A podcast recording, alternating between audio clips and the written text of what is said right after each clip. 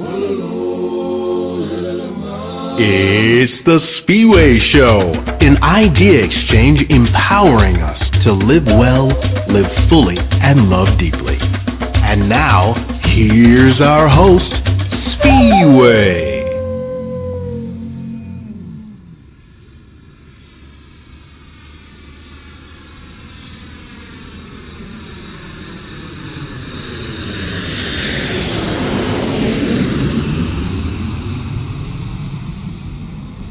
and welcome to our second installation of International Travel Tips. Today, uh, if you, oh, by the way, if you missed the first show, I encourage you to go listen to it because in that show I talk all about frequent flyer numbers and why it's good to have them and all of the perks that you will get if you have a frequent flyer number. I highly recommend it and um, so that is my uh, first bit of advice. The other thing we talked about in that particular show was things about baggage, um, uh, managing your uh, check-in process, why you should um, check in with uh, check in online, why you should um, uh, do it early, how you can set up your preferences so you can get the seat that you want, that sort of thing.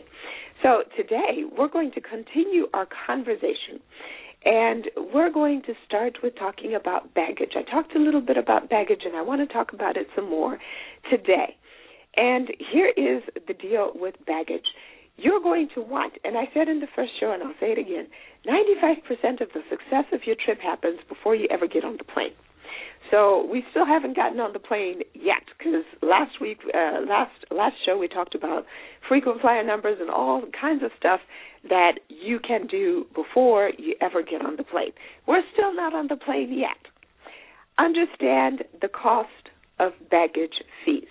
Different airlines charge different fees, so just because you're on one airline doesn't mean you can assume that the same prices and the same terms apply for the next airline. But the reason you need to understand this is because you may have to pay a regular charge of, let's say, $50 per bag that you check in. All this factors into your budgeting for your flight and how much is going to cost and how much you have to set aside, right? So if you're if you're flying, let's say you're flying with your family and you have a family of 4 and each of you has a piece of luggage that you have to check in, that is going to be $200 just for the baggage, right? That makes a difference to your budget. So understand what the baggage fees are. The other thing that you need to know is if you've got more than a certain number of bags, what is it going to cost you? So, for example, I discovered this the hard way.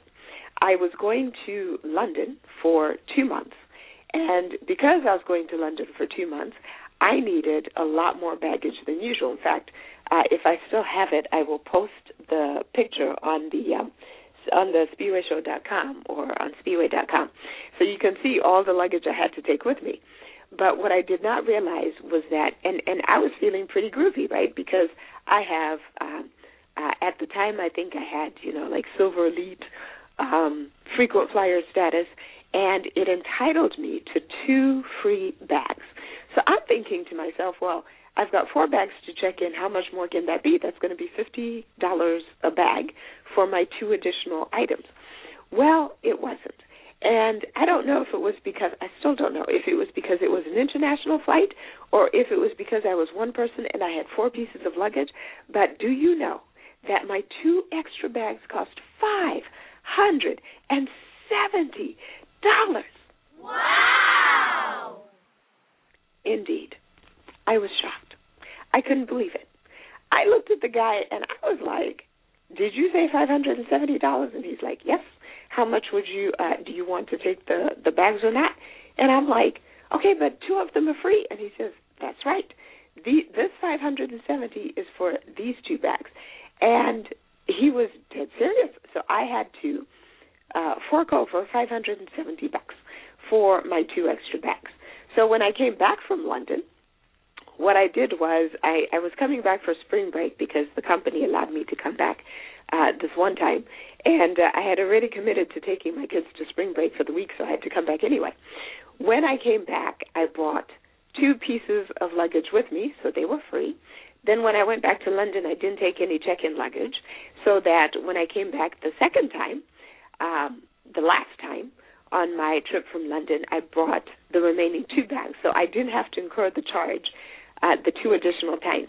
And you know, there really wasn't a way to avoid it because I it would have probably cost me as much to FedEx the bags, and then I'd have had to figure out, you know, where's the FedEx and how do I get them shipped, and you know, maybe I send them to the office, but then I got to lug them from the office uh, all the way to the um, flat. So you know, couldn't be helped, but um, and the good thing was I at least learned about it on the company dime because the company was sending me. But boy, I'd have been in a world of hurt if I had had to fork over that money myself. So understand baggage handling fees and understand the check-in policies ahead of time. For example, in the U.S., you can take two bags on the plane, um, but if one of them is a roller bag um, and the other one is a purse, then you're good. If two of them are roller bags, you might have to check that second bag in, even if uh, there are only two bags. So I thought I was being clever one day. I put my purse in my in my uh, carry-on bag, and so I had my little carry-on suitcase, and then I had my uh, computer bag with me. And I tried to get them both on the plane, and I was told when I got to, I think I got to Atlanta, that I couldn't take both of them on because one has to be a piece of hand luggage. So this is why when you see, you know, men who travel a lot and they don't want to check in luggage, what they will do is they'll take the computer bag and the other bag is going to be a garment bag, the great big garment bags where you can put it folds in half, you put your suit in there and you sling it over your shoulder because that is uh, you can take that on as carry on and they don't make you check that in. So be careful about understanding what the rules are. And then if you're making an international flight, the rules about what you can check in and what you can take on as carry on may also differ depending on the airline. So that is one thing that you want to make sure you understand and plan accordingly. So pack accordingly. The other place where you will get dinged is on the weight of your luggage. And if your luggage is overweight, and it makes a lot of sense, right? Because the reason they do that is I don't know if this is the primary reason, but I know that one reason they do it is for the safety and the health of the baggage handlers because somebody, however heavy your luggage is, somebody's got to pick up that piece of luggage and load it onto the conveyor belt, load it onto the plane, take it off. And so what they try to do is they try to maintain the health and the safety of the workers who are actually having to handle your luggage. Now you might think, well, what's the big deal if it's a pound over? You know, um, if 50 pounds is the maximum, for example, and my bag is 53 pounds, what is the big deal? That's just three more pounds. It's a big deal because that's just your piece of luggage. Imagine if every single piece of luggage all that day for somebody who's working an eight-hour shift is three pounds over. That could mean the difference between hurting their back and not hurting their back, right? So on the one hand, you want to make sure your luggage is appropriately weighted because it's considerate of the people at the airport. But the other reason you want to do it is because it's, it's going to cost you if it's overweight. So you don't want your luggage to be overweight. You may have to shift some things, you may have to move some things around. Typically, as a rule of thumb, the smaller the luggage, the less likely you're going to be overweight. So if you've got those carry-on bits of hand luggage, you're you're you're going to have to try. Re- I mean, you're going to have to put sculptures in one of those to get it over 50 pounds because you just can't stuff enough clothes and hair dryers and and shavers in one of those to get to 50 pounds. But if you have to carry one of the large pieces of luggage, that's when you have to be careful. So weigh it ahead of time at home before you get to the airport. Make sure it's within limit because potentially the cost even if it's a little bit overweight, is going to be potentially really, really high. Along with, as long as we're talking about luggage, personally, I don't like to check in luggage if I can possibly avoid it. Why? Because if you remember in the first show, we talked about all the, the, the ways that you could shave on the time by checking in online on your smartphone.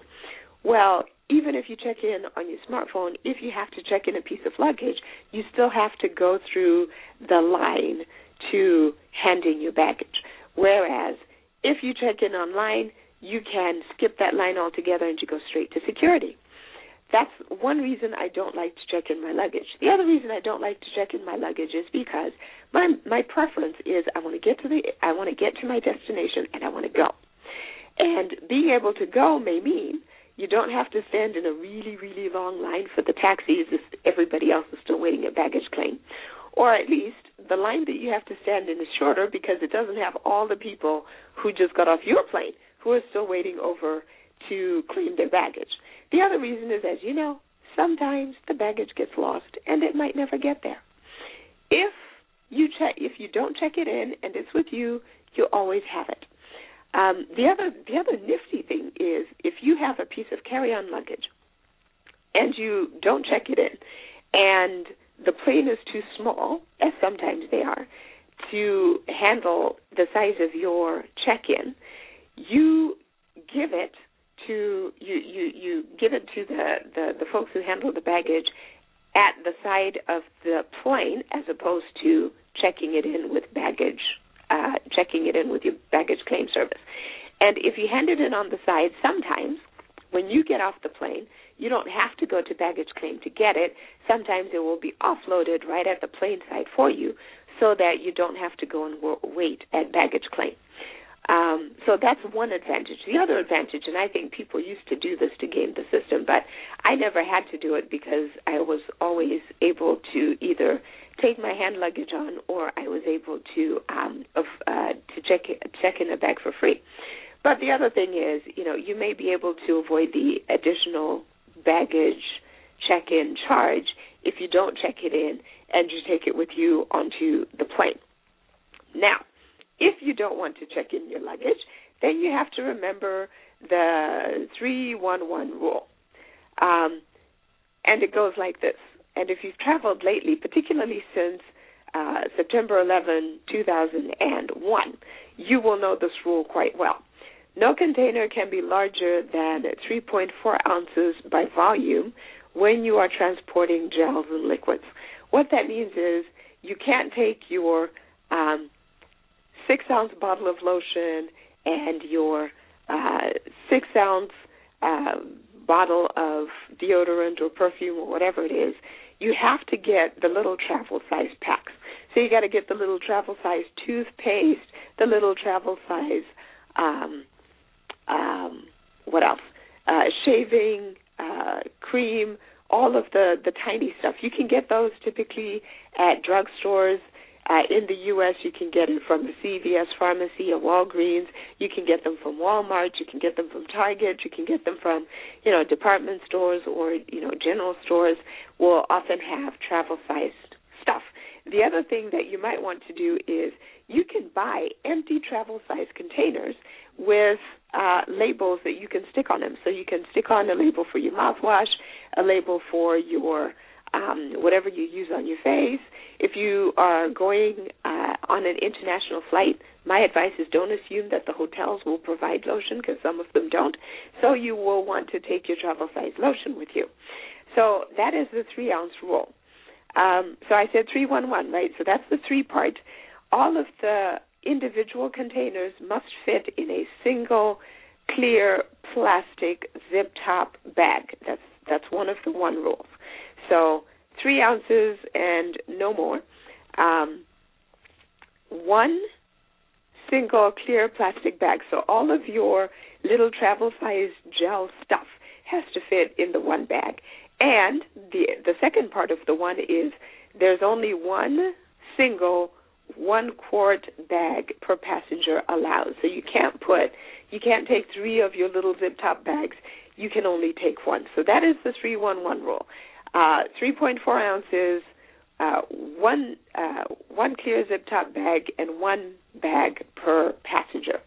Sometimes at the airport, if you forget about the zip top bag, they will have them there for you. It's just a nuisance because now you've got to, you know, get out of the line and, and find all the places where you've got your toothpaste and un- unzip your suitcase and put them all in. So best to do it when you're at home, and that way you can kind of prioritize and you can shift things around to make sure it fits.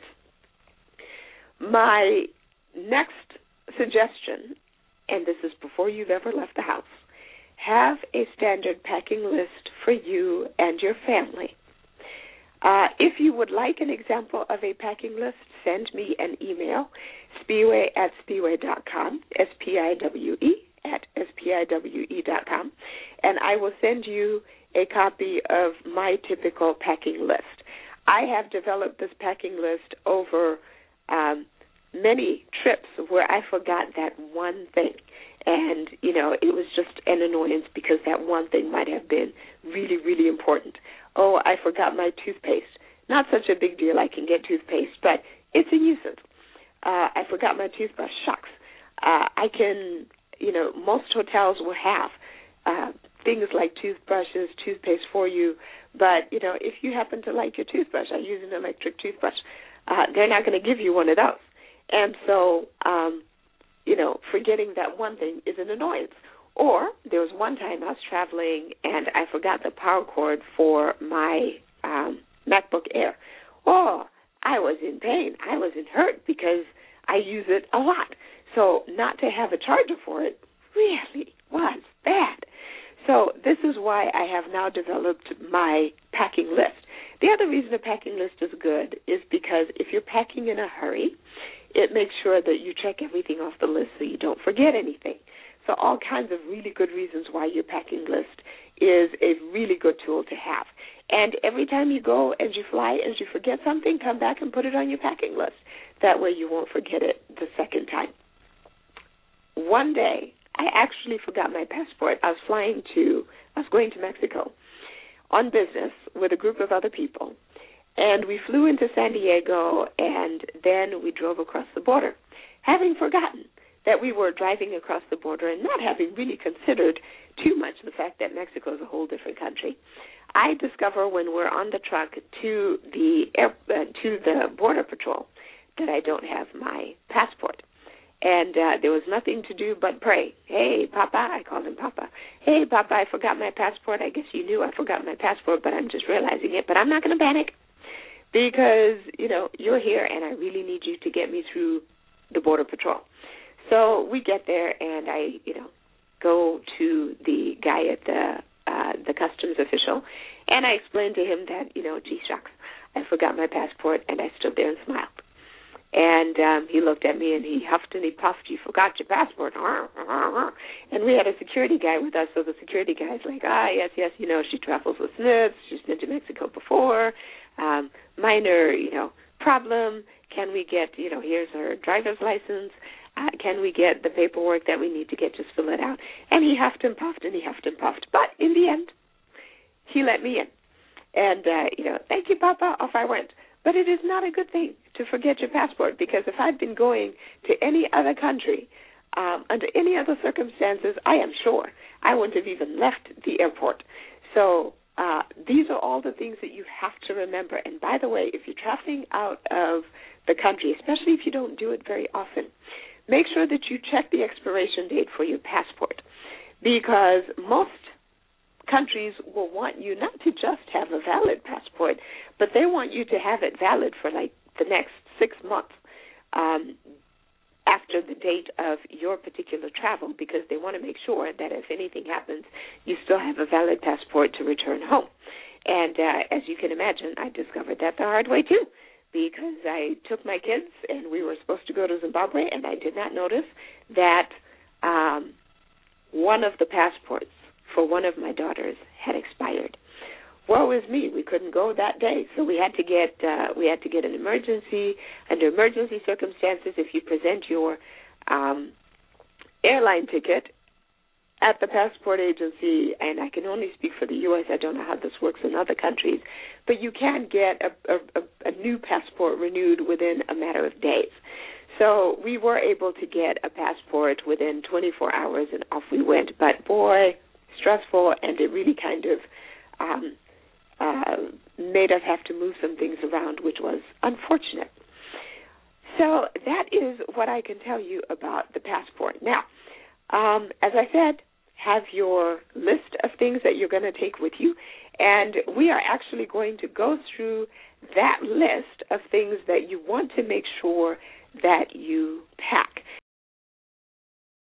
One of the things that I want you to consider is um, language. Language is a factor to consider when you're traveling outside the country because if you're going to a non English speaking country, do not assume, unless you know this for a fact, do not assume that everybody there is going to speak English as well as they would need to in order for you to be able to get around. I'll give you an example. When I go to France, for example, most of the hotel staff, in fact, everybody in the hotel that I've ever worked with in France speaks English no problem. However, not all the taxi drivers speak English. So when I get into a cab, now now I took French for 4 years in high school. And I can I can speak enough French to order food, to find my way if I'm lost, to tell the cabbie where I need to go. Um I can I can speak, you know, uh, basic French to get around and do some things, so it's okay. But I've had to use it, and sometimes, you know, I get into the I get into the cab and I say, uh, "Parlez-vous anglais?" And the cabbie says, "No, je ne parle pas anglais." And he might say to me, "Parlez-vous français?" And I'll say, uh, "Oui, je parle un peu de français." Uh, je veux aller à, and then I'll tell him where I want to go. In Brazil, sometimes the hotel staff don't even speak a lot of English. And they might have that one person who speaks English, but they speak English about as well as you speak Portuguese, right? So they can say please and thank you, and when you start talking, they just start shaking their heads. So it's important to understand what the language requirements are and whether you need to know uh, a certain number of uh, phrases before you go. Personally, my advice is know some basic things in lo- the local language before you go because it's going to be helpful. You might need it, and you might at least have to point and say some things to get people to understand what you need. Um, the other reason is, you know, I find, with the exception of perhaps the French, that a lot of other people in a lot of other countries actually do appreciate it if you are trying to speak their language because it says, I respect your local language, I respect your local culture, and I'm going to do what I can to try and um, uh, fit in, even if just a little bit. And um, I'm going to demonstrate my respect by trying, uh, at least trying, to say some things in your language. And they'll typically smile and you know they sort of give you that patronizing look ah isn't that nice and um they will be kind of nice to you so that is a a note about local language and um so make sure you understand what you need to know about the local language also understand the traffic patterns and be clear about security considerations at your destination for example there are some countries where commercial taxi drivers are known to text or notify their co conspirators to ambush and rob you when they drop you off at your destination. In countries like that, you're always better off having a friend pick you up or hiring a well established, well known, well vetted commercial car service. If you're traveling for your company, they might have um, like my company has a security division that does nothing but monitor the security conditions in all of the countries that we travel to. And uh, that's actually a very useful thing because we have some divisions in my company that travel to high risk locations, and so uh, and and in those locations they use you know bodyguards, armored cars, the whole bit. And so um, it is if you if you have such a service, use it because if you sign up and they know that you're going to a particular country, they might be able to give you uh, information that's going on that might affect your travel during the week that you're going to be there. For example, if you're going to London, you're going to Brazil, there's going to be a strike. Um, so, for example, there was one time where, and I don't think this happened one time, but I just happened to know about it, but the um, public transportation workers in Brazil went on strike. If you've ever traveled to Brazil, you know what a big deal that is because the traffic on a normal day is absolutely terrible. So much so that Brazil is reputed to have more helicopter pads than any other country because there's so many people who end up uh, seems to me like there's so many wealthy people who end up traveling by helicopter to avoid the traffic. So if the Brazilian public transportation workers go on strike, then you know that traffic that's normally bad is even worse. And that means it might not take you two hours to get to the airport, it might take you four. So you have to factor that in. Uh, sometimes there are strikes where, say, in parts of Europe, there are strikes against the austerity measures. And what that might mean is that not only might it take you longer to get to the airport, but you might need to take a different route to avoid the strike because there might be security concerns with that. So, all of these things are things to know about security. In my organization, we actually have a policy in one of our countries where we say, Thou shalt never, ever, ever hire a commercial cab. You don't get into a commercial cab at the airport when you arrive. You always have to book the car service. And, you know, that might sound kind of elitist and it might sound like, oh my goodness, you all think you're so important. But the reason we have that policy is because there was a time when one of our uh, local employees was flying in to uh, back home from a business trip. She didn't feel like waiting for the car service. She got a commercial car service, and as soon as she stepped out of the the the, the taxi at her home, there was a guy who was waiting there, and he mugged her. And the way that he did it uh, made it clear that he knew what technology she had on her because he went specifically for it. He knew where to find it, whether it was in her back pocket or in her purse. And so we always suspected that he was tipped off by the guy who dropped her, who picked her up in the cab. So this is why in some places it's really important to understand what the security concerns are. There are some countries where you will be told um, if you're driving at night, do not ever stop at a traffic light. You run all the traffic lights after a certain hour because if you stop at the traffic light, uh, you might be at risk for people jumping out of the bushes and coming and and and carjacking you. So these are and and in some countries, I have been told uh, if you're when you're coming here, do not wear jewelry. So leave your bling bling watch at home. Uh, leave your bling bling. Yeah, but it's cheap. I don't care if it's cheap. If it looks expensive, leave it at home. Do not wear expensive jewelry, especially since you're already going to look like a tourist. Um, if you need to take pictures with your camera, keep it hidden until the moment you want to take the picture. Take it out, take the picture, put it back. So these are some of the things that happen in different countries or you might be told uh, in some countries that they have a lot of pickpockets. So when you travel to that country, don't take, you know, your great big, you know, I don't really need all the stuff in this bag kind of bag. You need to take just um, a, a pocket change purse and you put it underneath your coat. You strap it around you uh, underneath your coat so that nobody can happen by and pick it up. And um, you take as little as possible with you when you're walking around the streets so that you're not making yourself a target. So these are some of the security concerns that you have to be concerned about, and they differ, as you can tell from what I'm telling you, they differ a lot by country. So be aware of security issues, language issues, and that takes us to the end of our show today.